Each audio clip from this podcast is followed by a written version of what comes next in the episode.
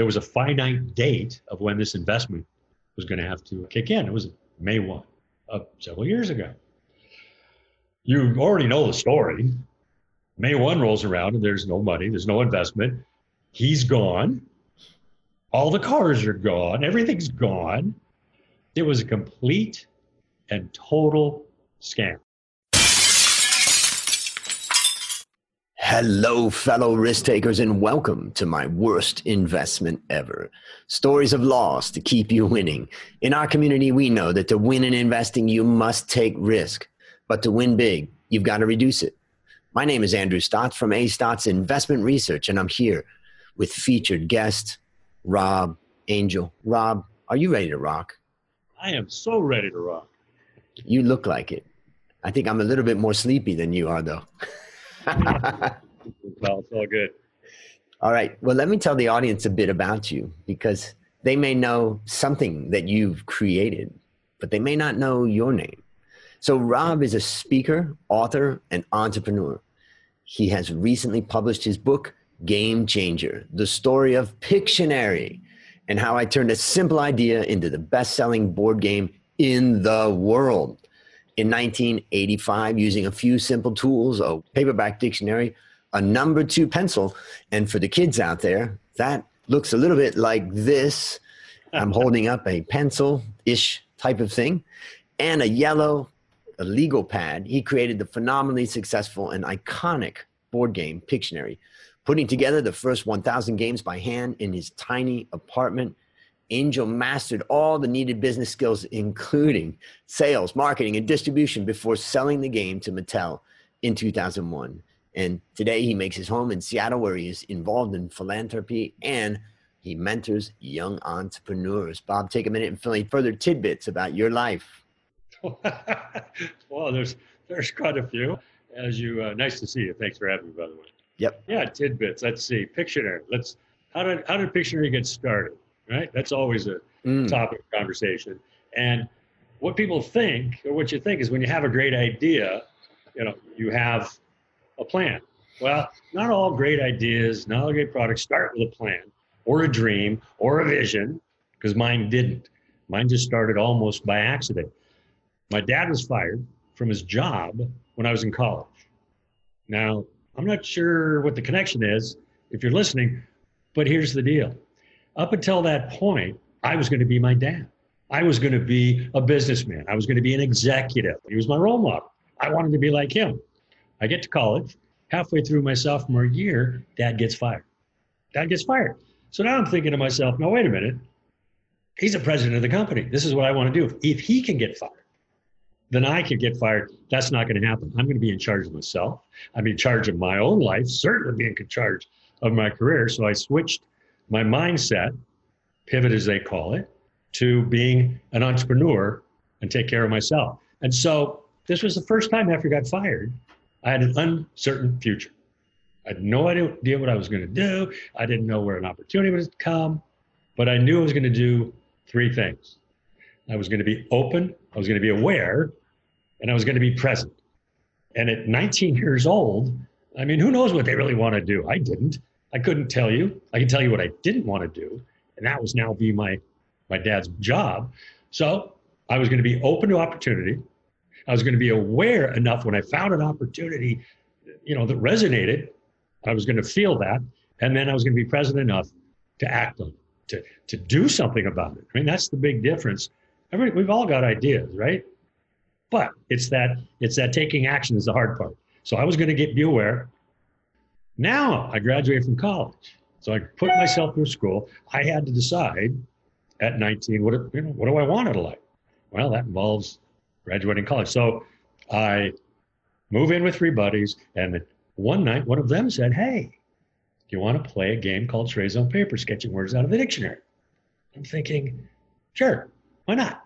Now the opportunity is to have fun. The opportunity isn't a board game, just have fun. We played it a second night and a third night and a fourth night. So now I'm thinking, okay, maybe there's a board game here. And one thing, one thing people say, Rob, do you always think you're going to be a great board game inventor? no, no, I had no idea. I was right? just going to have some fun. I was going to, I, I, That's exactly what it was, right? I'm having fun.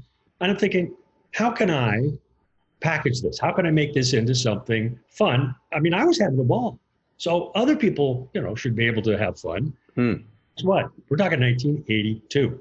What is the technology of the day, folks? Board games, right? If I came up with a picture right now, it'd be an app or it'd be something on the web. But that's what was given me. So, no. Did I plan on being a board game inventor? No, but that's the way it worked out. So, I decided to start working on this game, but I panicked, right? So the thing, the thing that I knew people would pay for, and I knew what I needed to do is figure out how to put words into a game. That was the tangible, tangible problem. So fast forward, I, I two years, I'm thinking about it, thinking about it, and I'm thinking about it, right? I'm not doing anything.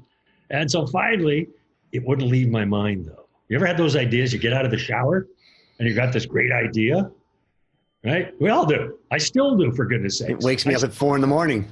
Absolutely. you don't write them down or do something with it, doesn't matter, right? You got to remember it. So most often or not, you get out of the shower, you forget. Well, I didn't do that with Pictionary. Remember Trivial Pursuit? Yeah. Right? Oh yeah. of course. They were the big dog at the time. So I open up a Trivial Pursuit and I see words printed on card. Right? Notice I'm holding my hand because I remember it. I'm looking at it like it was yesterday. We're talking 30 some odd years ago. I'm looking at this card. I go, that's how I make Pictionary. I put words on a card. And then, of course, I didn't do anything with it. I panicked. I just panicked. This is where we get inside our head, whether it's investing, whether it's friendships, whether it's business, whatever it is. I couldn't get out of my head. I kept telling my mindset, I'm a waiter. I can't do it. I don't have the skill set. I don't have a plan. I don't Big have a world out there. Big world. Forget it. It's too much for me. I got overwhelmed. I could visualize, picture on the store shelf somewhere over here, but getting it there, too much. So I, I kind of, I shut down. Really. I mean, it was like it was like uh, too much for me, and so finally, I decided it was time to get out of my head, pivot my pivot my attitude to I can do it, and from there, and then it gets a little little fun as well. But that's that's really how it got started, and I I had to start small. This is mm. the hmm. thing I always talk about is starting small. So I grabbed as as you said earlier, and the thing that was right in front of me, of paper, a dictionary, and a pencil. I went in the backyard, opened it up, looked for the first word. First word double A, aardvark. That was it. Aardvark. I mean, I'm running around the backyard. My roommates think I'm insane. I'm writing, I wrote down the word aardvark. That's how Pictionary got started. Because then I wrote another word. And I told myself, now I'm not a waiter anymore. I'm a game inventor. I'm a game inventor. That was the switch. And all it took was writing one word aardvark. Well, there, ladies and gentlemen, you got to get the book and listen to the whole story. That's pretty exciting. I mean, when I think about it and you know, you look back on these things and it just it's just unbelievable. You know, I mean, when we look at the thousands and millions of people with ideas that are running around in their backyard talking about their crazy idea and then we talk now many years ahead and look back it's such a it's such a weird experience because you know that there's so many people with great ideas, great things, you know, running around excited and they don't make it. Yeah. Yeah. Uh, well, the, they don't make it literally and figuratively. That's the difference between me and the three other guys that were in the house where I discovered Pictionary. Anybody could have done it. Anybody could have walked out of the shower and said, I'm going to make Pictionary. I was the guy who did it. I was the guy who got started. That's the only difference. And it, I didn't have a plan. Right? If you look at Mark Cuban, if you talk to him, or Sara Blakely with Spanx, we all say the same thing. No idea what we were doing. There's no manual. But we got started, whatever that looked like. That's the difference. The plan will come later. We can worry about that later. So I have one last question before we get into the question of the podcast, and that is when you look at the beginning of the journey all the way until you sold the company, yeah. What would you say was the hardest part for you? Like the biggest challenge that really you weren't equipped to handle, or it just it just was way more difficult than you had expected? Yeah, it's funny. The hardest part turned was really kind of the easiest part because what I said a minute ago, there was no manual. We had no idea what we were doing. So every day, you know, you kind of wake up and you look around and oh God, what's going to happen today? What what disaster is going to befall us today? But eventually, the mind shift started. Okay, there's going to be a problem today. Let's get it fixed, right? And so this huge uncertainty, this huge negative of not having a clue, turned into our biggest bonus, our biggest plus by far. Is you know, as I like to say, they say you got to break the rules. Well, I never asked what the rules were, so how could you break? it was great. Well, it, it makes me think about, you know, when we look back at problems, we say, wow, that was really hard. But when we look forward at problems, they're just coming one day at a time and we're just trying to get through them. how many, how many times, and I know the answer is a ton, have this, this disaster happen and it turned into the best thing possible? When my dad got fired, right? I'm thinking I'm 19. Holy moly, what it's over. It's over. College is over. What am I going to do? Well, if he hadn't have gotten fired, Pictionary never would have happened because I was taking my education for granted. I was not working hard. I was on academic probation, but it was that it was that terrible moment that turned into the best thing that ever could have happened to me. And one last thing I would say, you know, in the airport in Thailand, in Bangkok, the the runway is north south, and at some portion of the year, you're taking off to the south, and mm-hmm. another portion of the year, you're taking off to the north. So they switch that around, and it has to do with the monsoon season. And during the monsoon season, the, the winds are coming up from the Indian Ocean. And during the cold weather season, the winds are coming down from China. So, which way does the plane take off? Well, it takes off into the wind. It is the resistance that allows the lifting of the plane. Mm-hmm. And it's that resistance that gives us the motivation, the energy, the spirit, and maybe even the push to improve. So I love that concept. And I always think of, you know, going to the airport and thinking about, okay, which direction are we taking off today? Love it. love it. All right. Well, now it's time to share your worst investment ever. And since no one ever goes into their worst investment thinking it will be, tell us a bit about the circumstances leading up to it and then tell us your story. When you asked the question, there was a lot of a lot of answers. Yeah, that came up. Actually, I'm going to share a story that happened recently because it's relevant because it went against everything that I know about myself and investing and where to put my money. It was it was one of those are you kidding me? You what do you think? When Pictionaries happened, I was 26, 27. By the time I was 28, 29, I've got a lot of money. Right? Pictionary was a worldwide bestseller. We licensed. I had no idea what to do. Right? I don't know. I wait tables for a living. I don't know. So I reached out and to two guys that I know that have a fair amount of money. They both said the same thing. They, they were mentors. And they both said the same thing is, what do you want for your life? we go, no, wait a minute. I got, I got this money. What do I do with it? So I had to stop. What do I want? Well, I want freedom. So for me, for me, it's time and freedom. And so to take my money and try to make whatever I made into 10 times as much risk freedom. I didn't want to have to work if I didn't want to. I create another game if I didn't want to be associated with who I wanted to be. It's all about freedom. And so instead of saying, what can my money do for me? Excuse me, what can I do with my money? I said, what, how do I visualize what I want, which is freedom, and invest accordingly? And it's boring stuff, folks. gotta tell you, I gotta tell you, you're looking at a crazy man in real life. I mean, I run with the bulls, I skydive, I you know, I do all these crazy things. But my financial life, it's my freedom. And so I would be very conservative and I would I would sleep at night.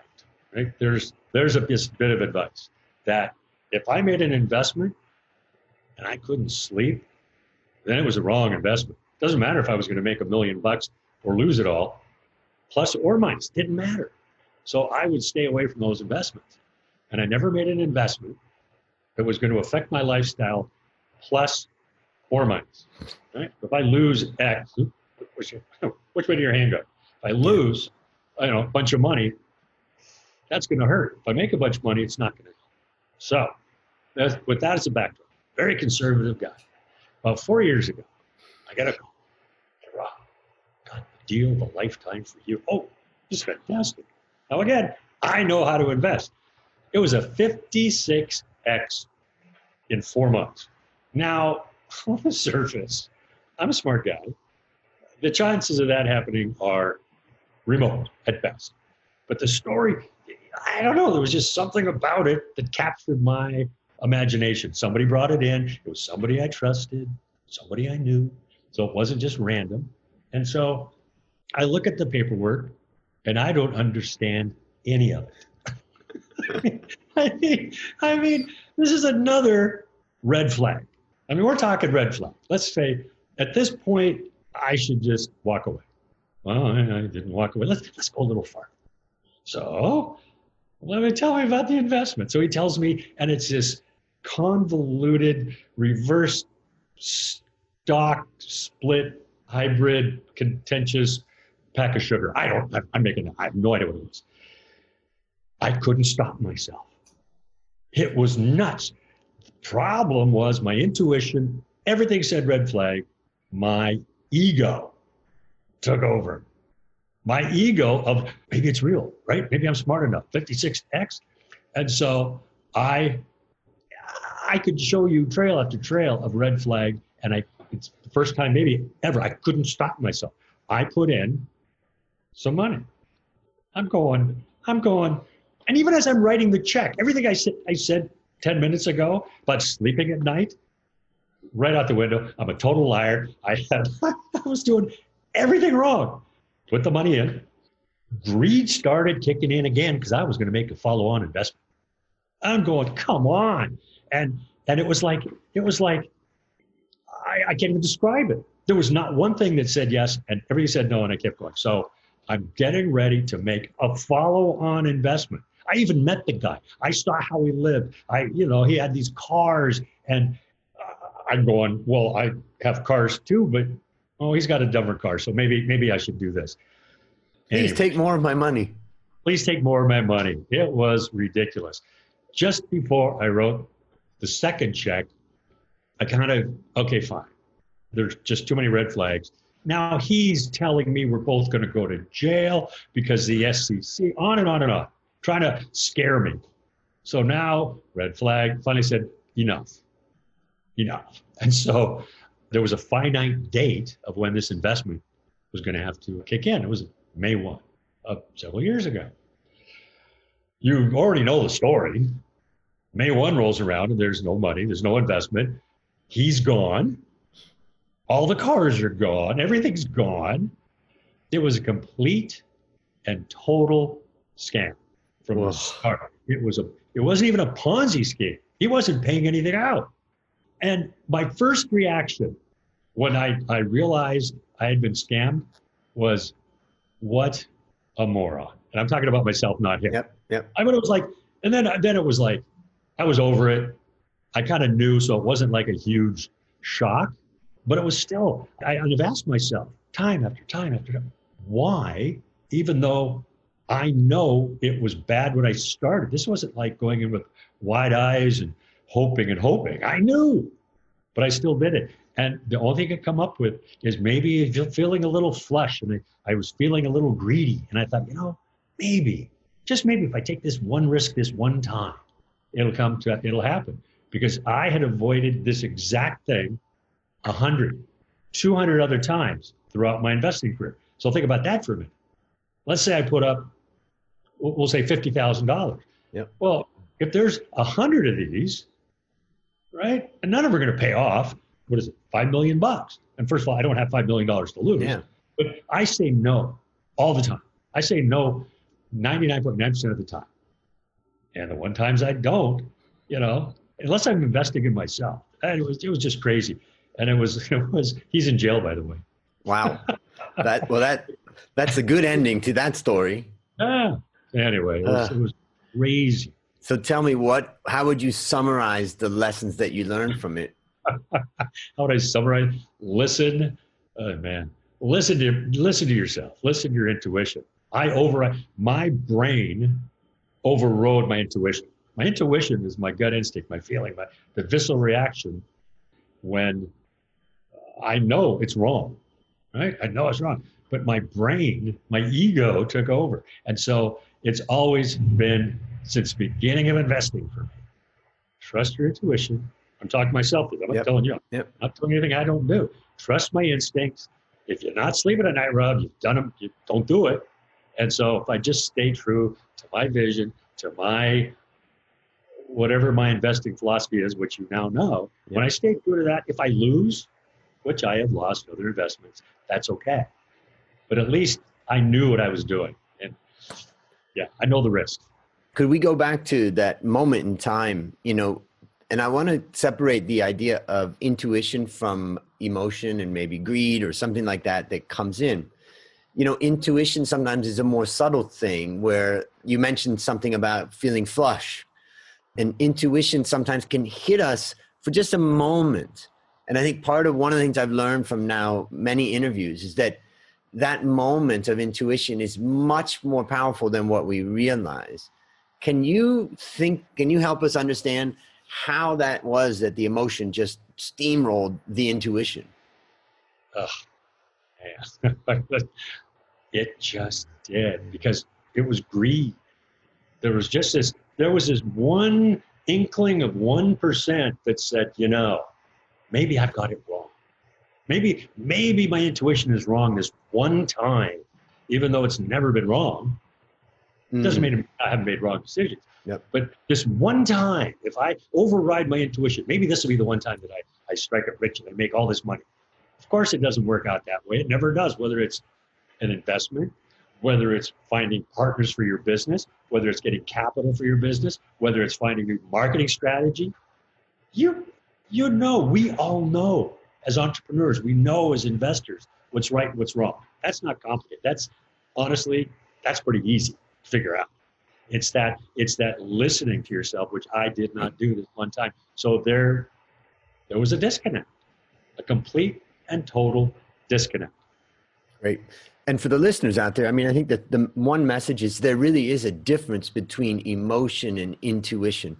And intuition Absolutely. comes as a flash and it can pass as a flash. But the point is, pay attention to it. To it. And there are actually some great research studies done many many years ago where they did took groups of people and they literally flashed something on a screen to to such a, a speed that the people didn't even know it was flashed on the screen and then they asked those people to respond to other situations and they responded based upon what they were shown in those screens. Like they were shown happy pictures and mad pictures and they responded with happy they responded with mad in a noticeably different you know.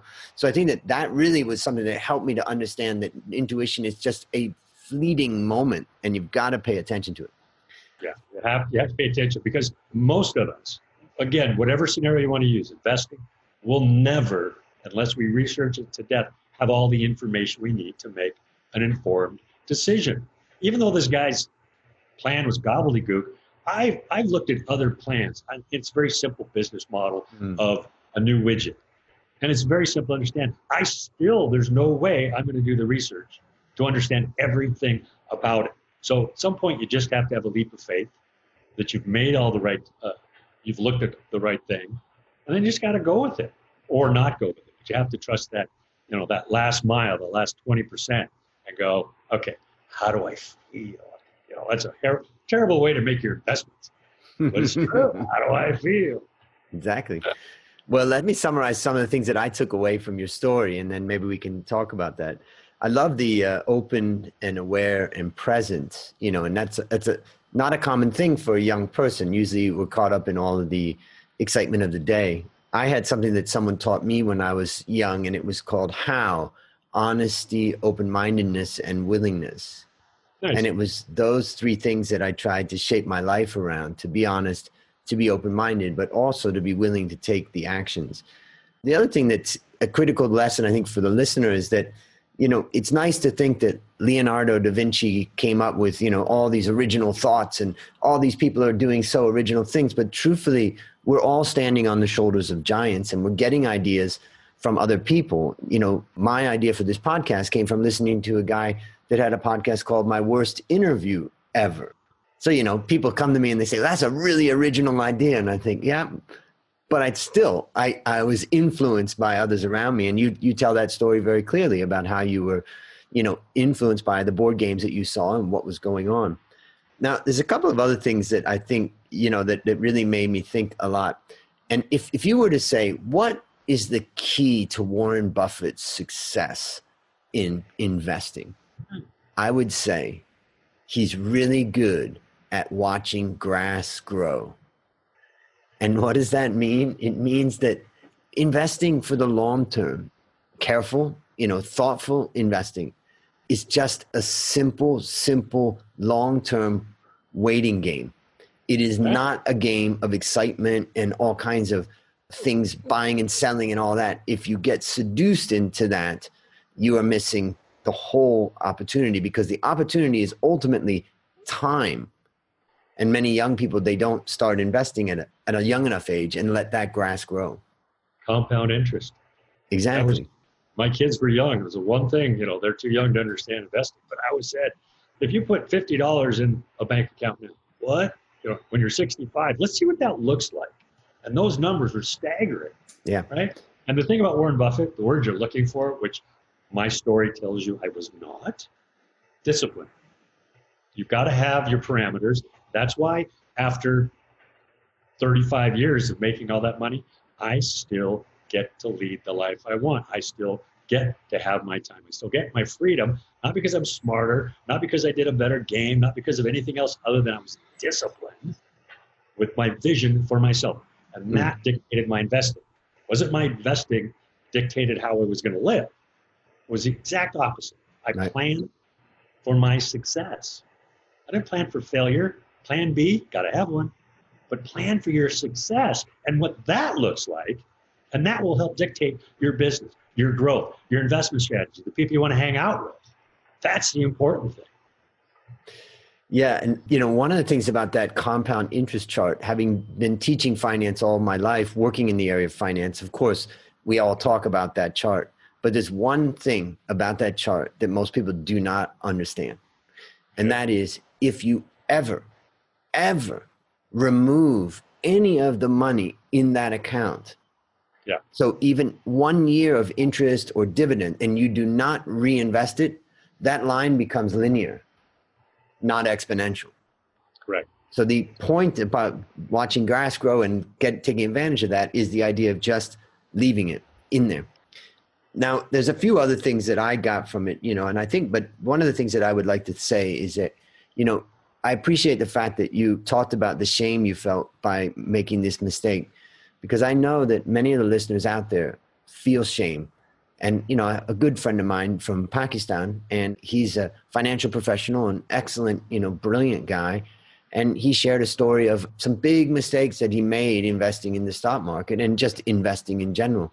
And you realize, you know, that even financial professionals, even mm-hmm. people with lots of money and advisors make mistakes and feel shame about it and then you move on and so i really appreciate that you are willing and open to share that because i think that's ultimately one of the most valuable things that can help people to get back up after making their mistake.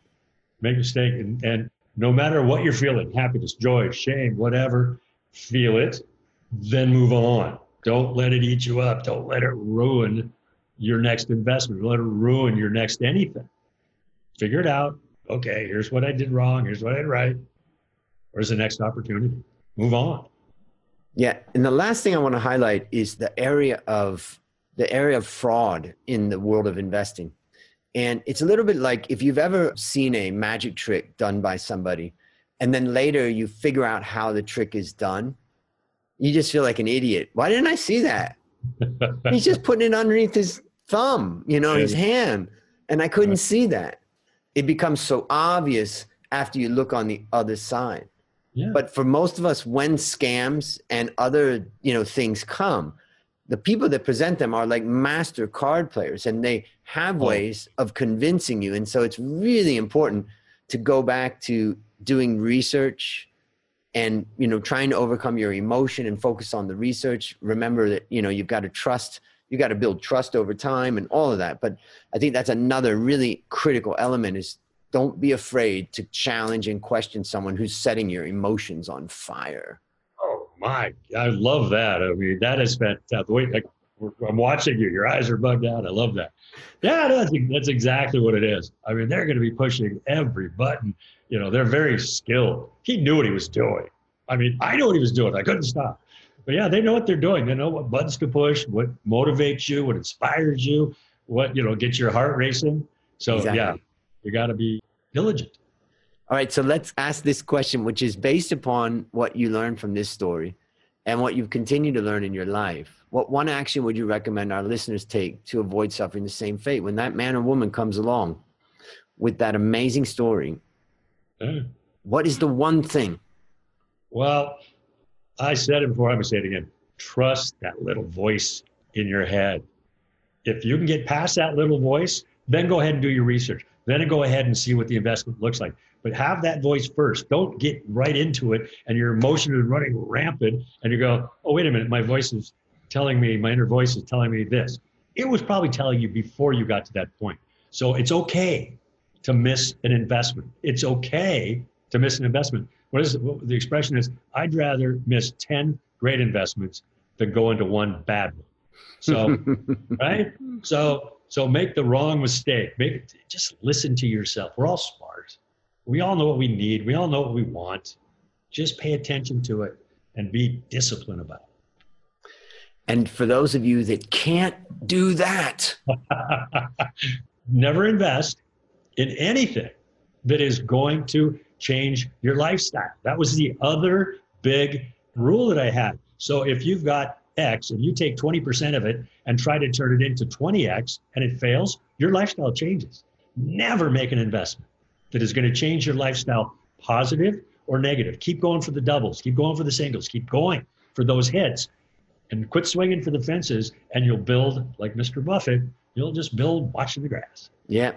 And if you can't, you know, if that if that fraudster, trickster, or, or person has really got your emotions and they want that ten thousand dollars for that investment, one option is to say, I'd like to start with a hundred dollars. Yeah. And that's the concept of sizing your position. And so, you know, if you really feel like this is an opportunity, but there's nothing wrong, and if they come back and go, can't do it, no way, it's got to be this, there's more red flags. There's more red, red flags. flags. All right, last question. What's your number one goal for the next 12 months? Ah, to sell some books and have fun doing it.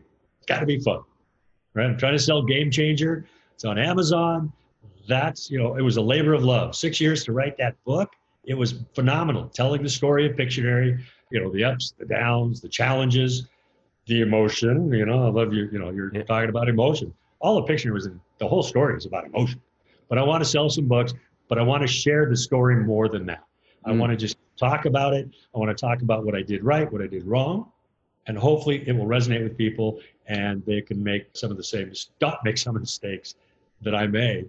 And I just want to share it. I just want to get out there and share the story. Fantastic. And it's the book's just recently come out, ladies and gentlemen. It is on Amazon. And if you go to Amazon, what you'll see is that with about 50 reviews so far, you're at a five out of five rating.